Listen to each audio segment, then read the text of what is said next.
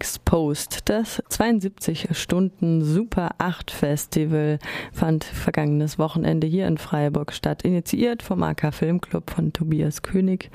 An einem Wochenende wurden Filme gedreht, drei Minuten Stummfilme auf Schmalfilm, auf dem Medium Super 8, auf analogem Film gefilmt wurde, entwickelt und geschnitten. Und wie sich das anhört, da hören wir jetzt einfach rein. Du machst den Soundtrack zum Entwickeln?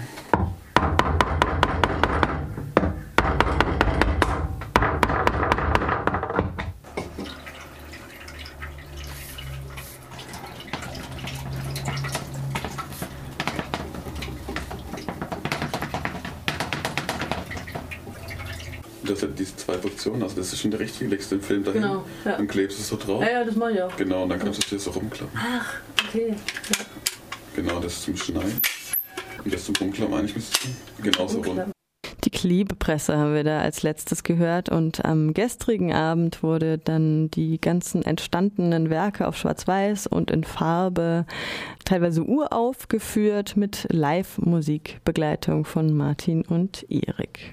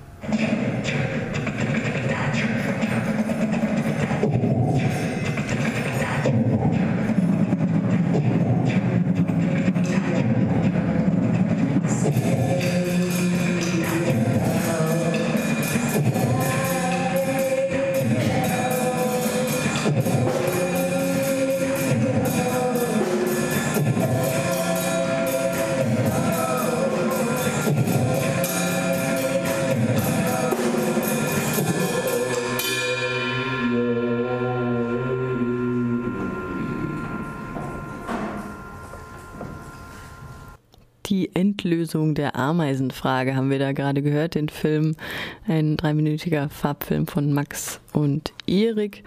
Da gab es einen Ameisenmassaker und deswegen die Schreie.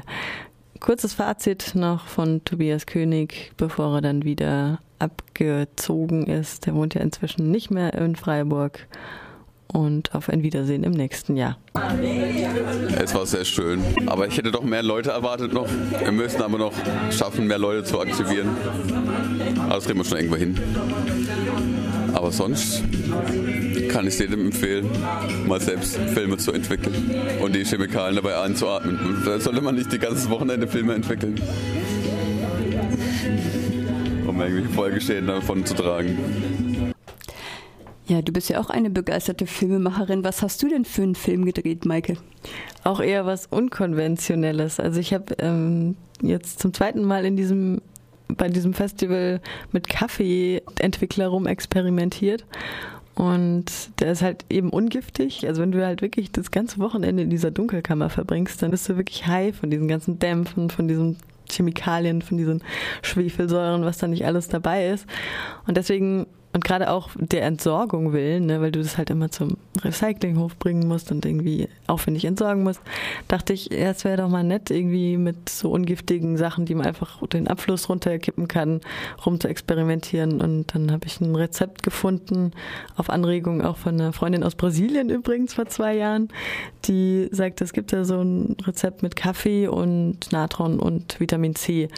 Und das haben wir letztes Jahr schon mal ausprobiert und haben den Film dann auch gestern auch mal gesehen dann und das war negativ.